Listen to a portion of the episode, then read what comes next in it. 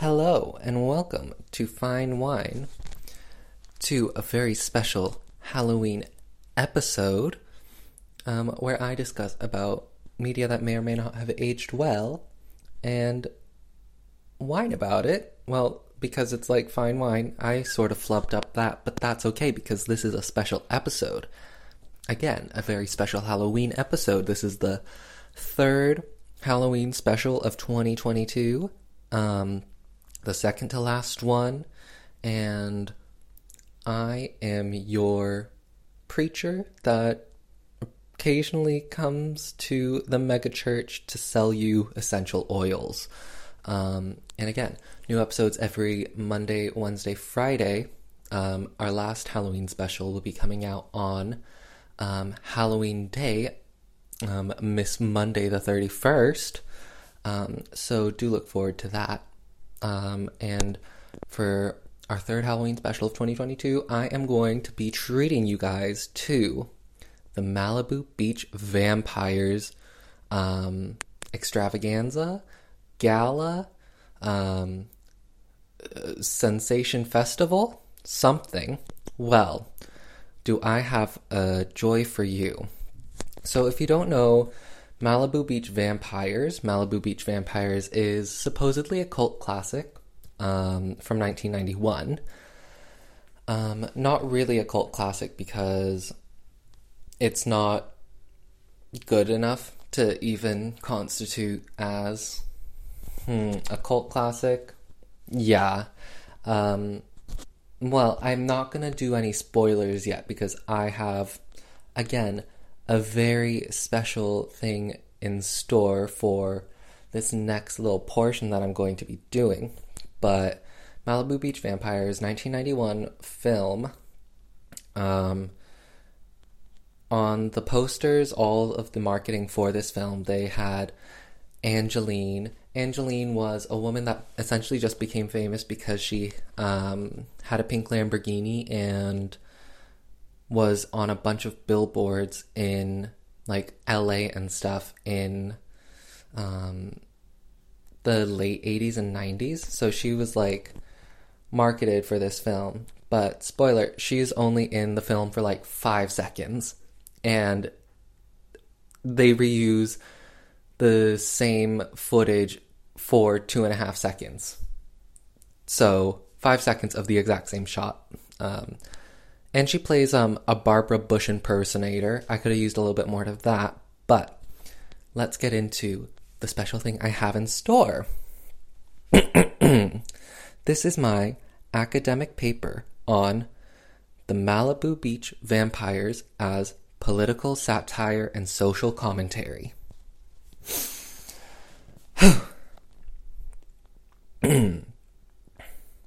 The Malibu Beach Vampires serves as a political commentary on the United States and its political and social environment in the 1990s. It analyzes several key factors that had begun to come to the center stage of American thought at the time of the film's creation. In some way, it was a pioneer of these themes, the most important and recurring of these being the blind following of leadership. One of the three main points of the film is the military industrial complex and cult like following of military command in the United States of America. The main focus of this theme being the Marine general character. The setting of the film is during the Vietnam War and uses this to show how the misappropriation of the state's resources went to fighting a useless war, but this central character to the overarching plot of the Malibu Beach Vampires while under the influence of underworld vampire truth serum injected by said vampire's fangs, said he followed every word the president says to a T because they were his leader, the grand leader of the United States of America. He states that he did not question the use of harmful chemicals such as Agent Orange because of the president's approval, and shows the weakness of a state in a country which cannot and will not allow themselves to scrutinize their leaders. The second arc of the Malibu Beach Vampires follows a reverend in a satirization of mega churches and their leaders.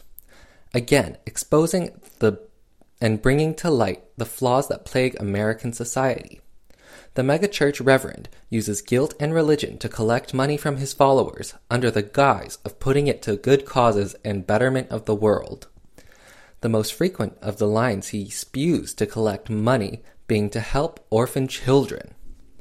The reverend shows and uses the entertainment and community to exploit the American people and their beliefs while also exploiting the causes he says he works for.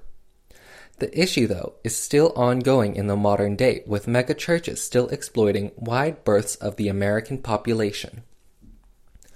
Clearly, the truths exposed in the Malibu Beach Vampires were not enough to challenge the power of these corporate churches, and thusly, the film should be reevaluated in terms of its status as one of the first and most important speakers on this plague of American society.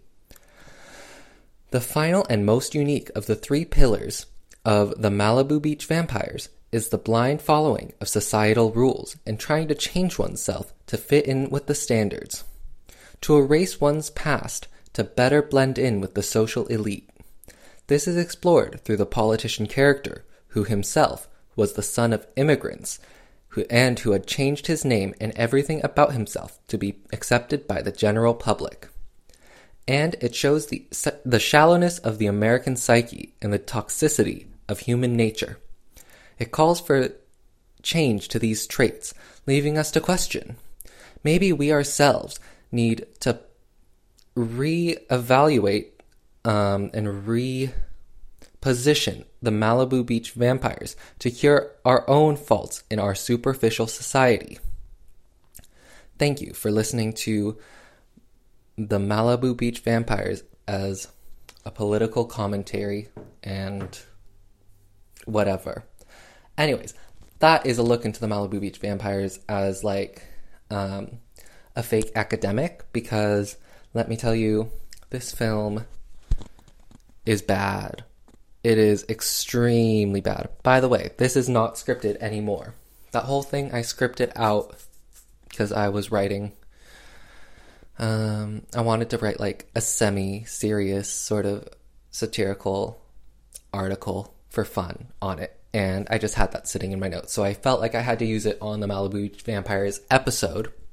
Um, but yeah, Malibu Beach Vampires is, um, hmm, it's really something. You can watch it on YouTube because um, some, I don't know if I want to call them a saint or maybe a devil incarnate for putting this media, for archiving it. This is one of the pieces of media that I don't think should have the right to be archived because it's just so goddamn bad.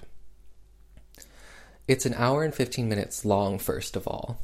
And that hour and 15 minutes felt agonizing.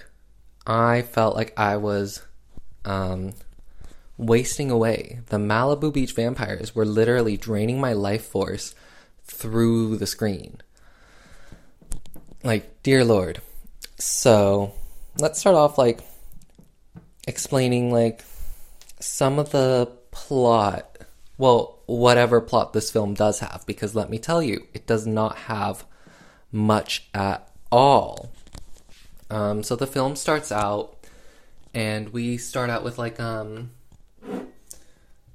a little beach dance scene, which is done to. I, I think it's they do like the thriller dance from Michael Jackson, but like sort of badly in neon bikinis on the beach, and they all have like big fake vampire teeth in. So like, okay, like work, whatever. Um, but they are like dancing, and this opening credit scene goes on for like five minutes.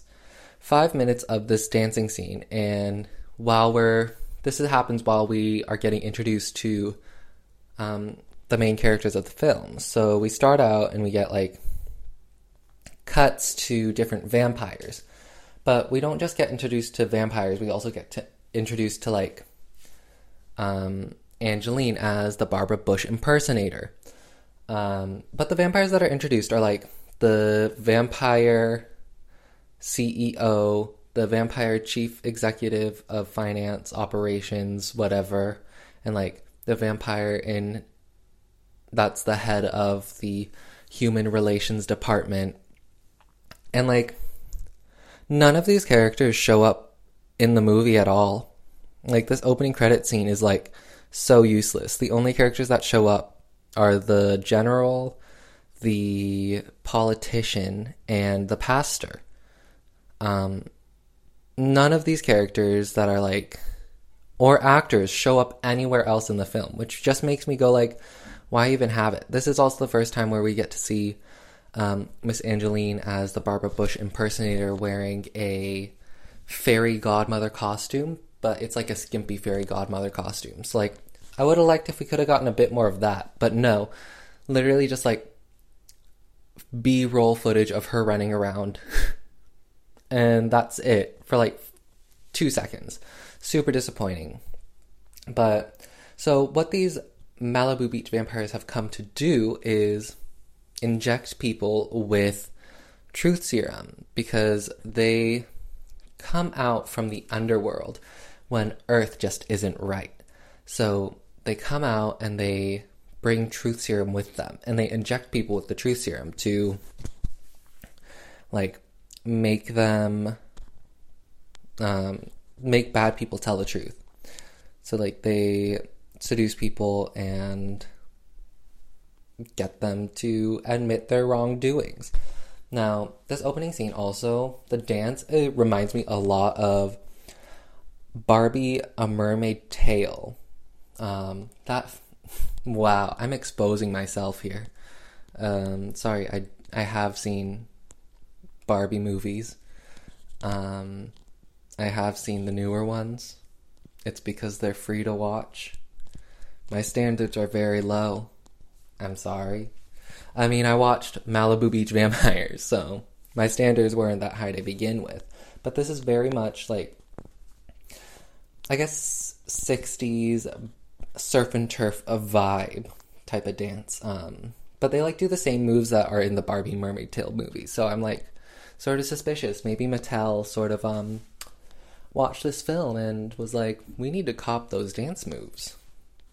Um, but we have these vampire bitches like getting people to do the truth seruming. Um, but also, I'm reading through my notes again, and so there is a vampire in charge of the federal budget. Like what? What federal budget? Vampires have federal budgets, or are they talking about like the federal budgets of like the United States of America? But then why would we have a vampire in charge of that? Have they like infiltrated the government? No, none of these answers are none of these have answers to them. Like none of these questions ever um are never explored. None of them get any explanation. We don't know what the structure of the vampires are, even though they are sort of like, oh yeah, the vampires come out like every so often to inject people with truth with truth serum.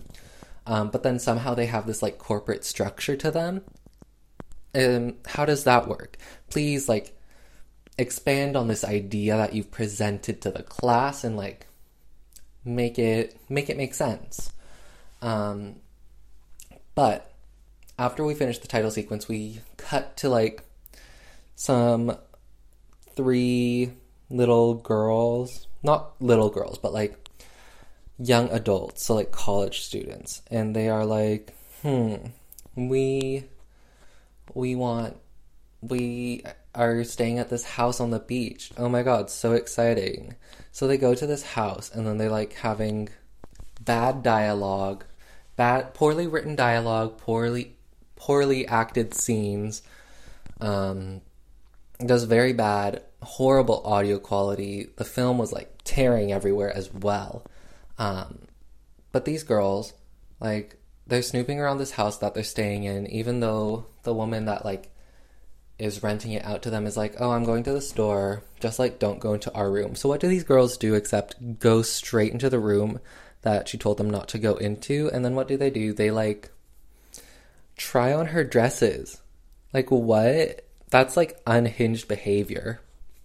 Um, but at this point, we also get cut to another scene with um, a vampire lady making out with, I think, the politician dude and being like, oh my god, we're from the underworld. We uh, inject people with truth serum when the world needs it. Like, home girl, why are you like divulging all this information to this random dude? Also, what?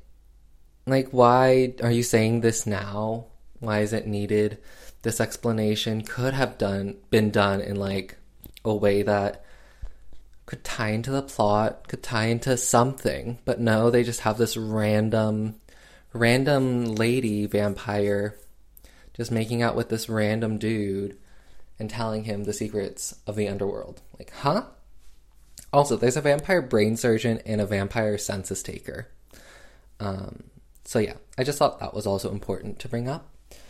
Um, so now we have a cut to this megachurch guy, um, a megachurch guy pastor and his wife, and they are like doing the well the perspective of the film changes from that of like you know a film where you're watching people that don't know that they are being observed to one that is like you're watching a broadcast and it does this a couple of times where it's like randomly shifts perspective so now we just have the pastor and his wife like talking to us being like please donate your money to us and saying like we may be from Michigan, Minnesota, but we're not corporate.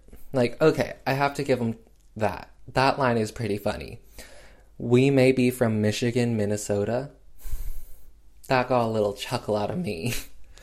um, but is one speck of gold enough to um, forage a mountain of shit for? I don't think so.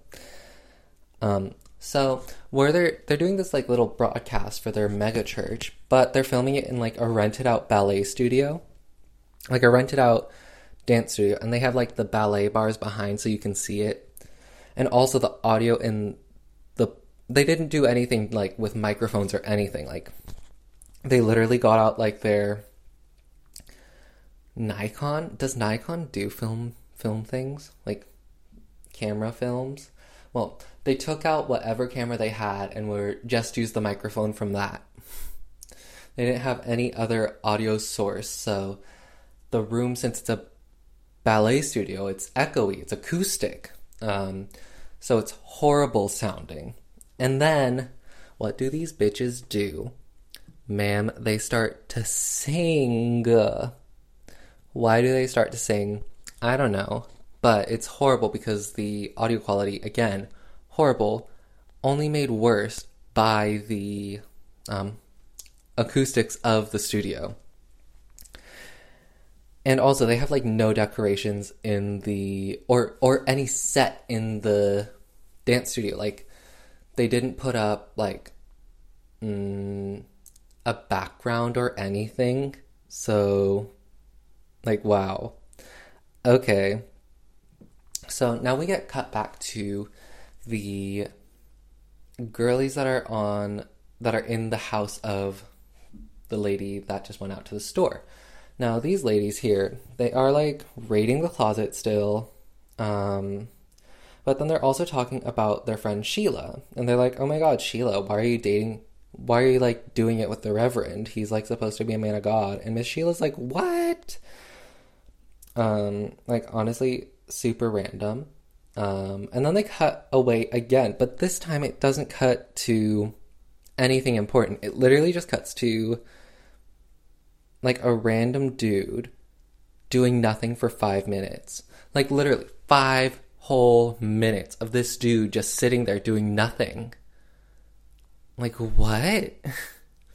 and then after that five minutes, we get cut back to the megachurch people and they're doing country music. And then they bring in some dancers. So not only do we have the country music that they're doing with the bad um, with the bad sound, but then we're doing dancers, but the dancers are tap dancing. So then we have the tap dance in the studio, which is very echoey and bad for like recording. And it's overlaid with the country music that is not playing in that room. So we have two audio sources and they don't try to like fade one out, bring another one in. They just leave them both playing at the same time. So it's just a din and cacophony in your ears. Oh my god. Like, what was going on in the editor's room? Did they even have an editor for this? Like, I can't even, like, I can't even with, like, what they were thinking when they were doing this. And at this point, I was like, okay, but where are the vampires that we were introduced to at the beginning? Where is the vampire in charge of federal reserves? Where's the brain surgeon? Where are they? They're nowhere.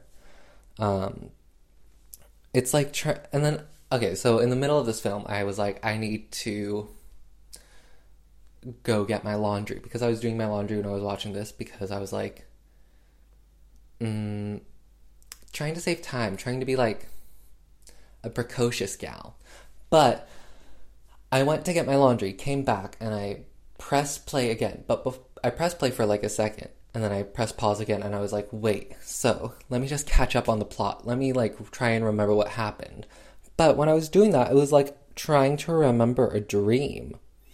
Like I l- couldn't for the life of me piece together what the hell happened. I even scrolled back through the film, looked back at like the scenes, and I was like, I don't know what's going on. It's oh my god. No plot to be found, no threads to be found holding this together. It's like glued together and then left out in the rain, and then the glue just melts away. Um, so it like blew out the last few brain cells that I had. So now we cut to our political guy, our politician, our Mr. Politician. So we have Mr. Politician, and he is being like applauded and like he's just speaking random stuff that doesn't matter. He's like talking about some random shit. And then the they have like applause coming and it's like I think it's like stock noise. So they have that, but then they play it for like 30 seconds like this is what I came back to. I came back from my much needed break and was like, I'm gonna finish this film. What am I? Do I hate myself? Yes. But why? I wouldn't wish this film upon my worst enemy. Like, wow. Um, so now we get back. We cut back to the girls in the rented house. Um, and there's a puppet there and there's like they're talking about the SATs and how they're studying for them. So they're not actually like college students, but they were talking about college earlier. And then they bring up the affair with the Reverend again.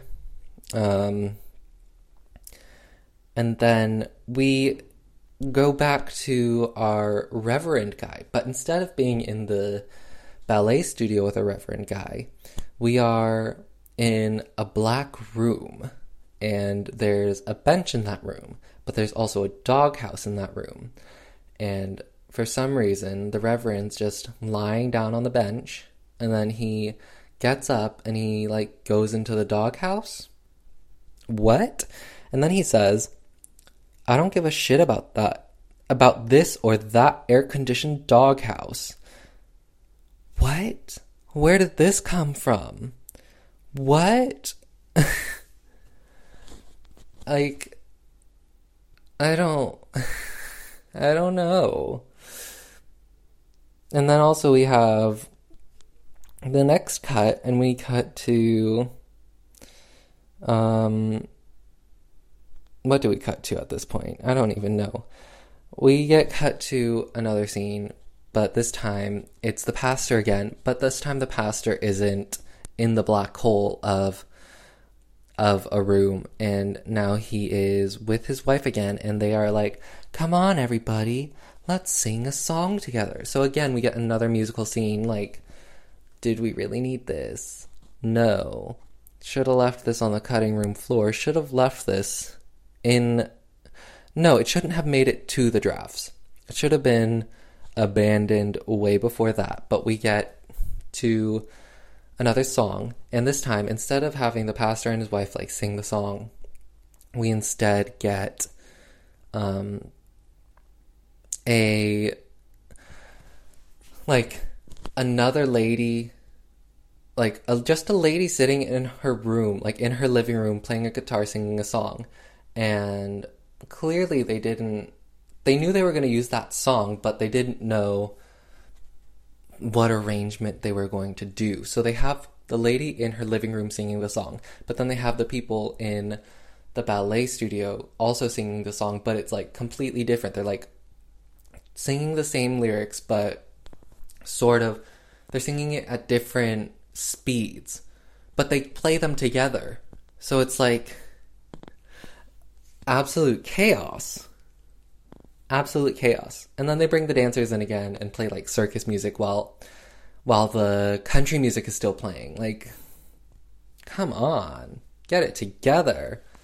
Um, we have the general now. So the general guy, he is at like the same sort of like political um, speech place as the politician, and he's talking about like war stuff and how he's like a total simp for the president and how like he does everything the president says. Like, okay. And then we get cut back to the politician, and now the politician's just like divulging all the, his secrets, being like, "Oh my god, my parents are immigrants. Oops, I changed my name and everything." Like, huh. Like, also, we never see the general or politician get like truth serums. We just see their reactions. And also, this perspective that we have on them is, again, like we're watching the broadcast. But, oh my god, it's. It's really something. This film, I'm trying to make sense of it, but it just doesn't want to be made sense of. Um, and then after both both the general and the politician finish their speeches, they like get off the stage to like quiet applause, like slow claps, and like again they leave way too much time on the after they finish talking. So it's like very awkward, but then also like mm, you know very uncomfortable. And then we also like it just like ends here. And then we have the credit scene. And the credit scene now, um, I would say, best part of the film. We have like a special song called The Malibu Beach Vampires, where they're like singing about Malibu Beach vampires. And they're, again, all doing a dance on the beach in neon bathing suits. And then they have like a repeat of the opening credits, but only for some characters.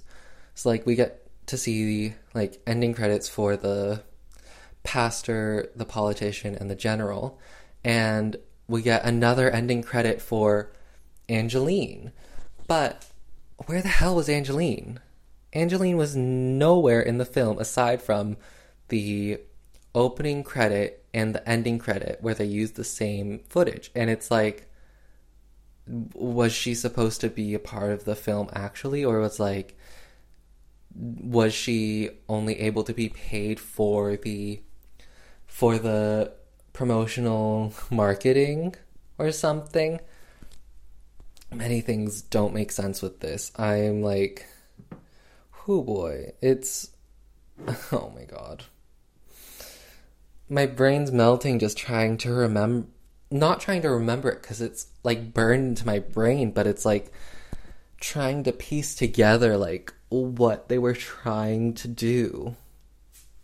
So like I think they were trying to go for like political and social commentary with like ooh, all these big powerful people, but they all lie.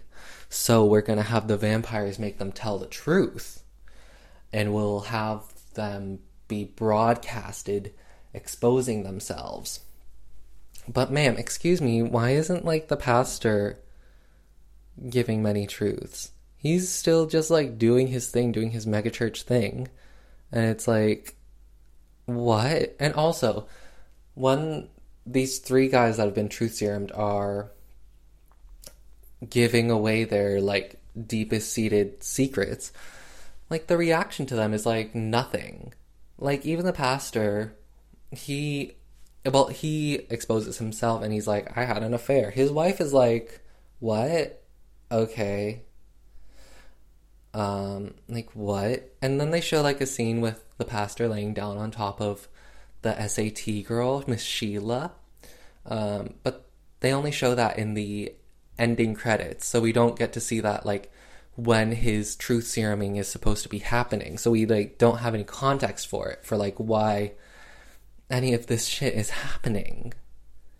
Like, oh my god, God save me. This is the scariest thing. This is the biggest horror film. Um, rightfully a Halloween special because of how scary it is. W- what would be scarier than the Malibu Beach Vampires 1991? Um, the mind of the person that um, put this monstrosity together. No, not even monstrosity. Because a monstrosity, you know, it would have like physical form. This doesn't even have a physical form. It doesn't have any plot holding it together. It doesn't have a skeleton. This is just like an imaginary manifestation of deep seated fears. Like, oh my god. So, if you want to get some brain damage, definitely watch Malibu Beach Vampires 1991. Um, but if you want to save yourself an hour and 15 minutes and probably lead a happier life being untainted and uncursed by this piece of media, don't watch it um, and just listen to me instead. and I think I've rambled on about Malibu Beach Vampires long enough because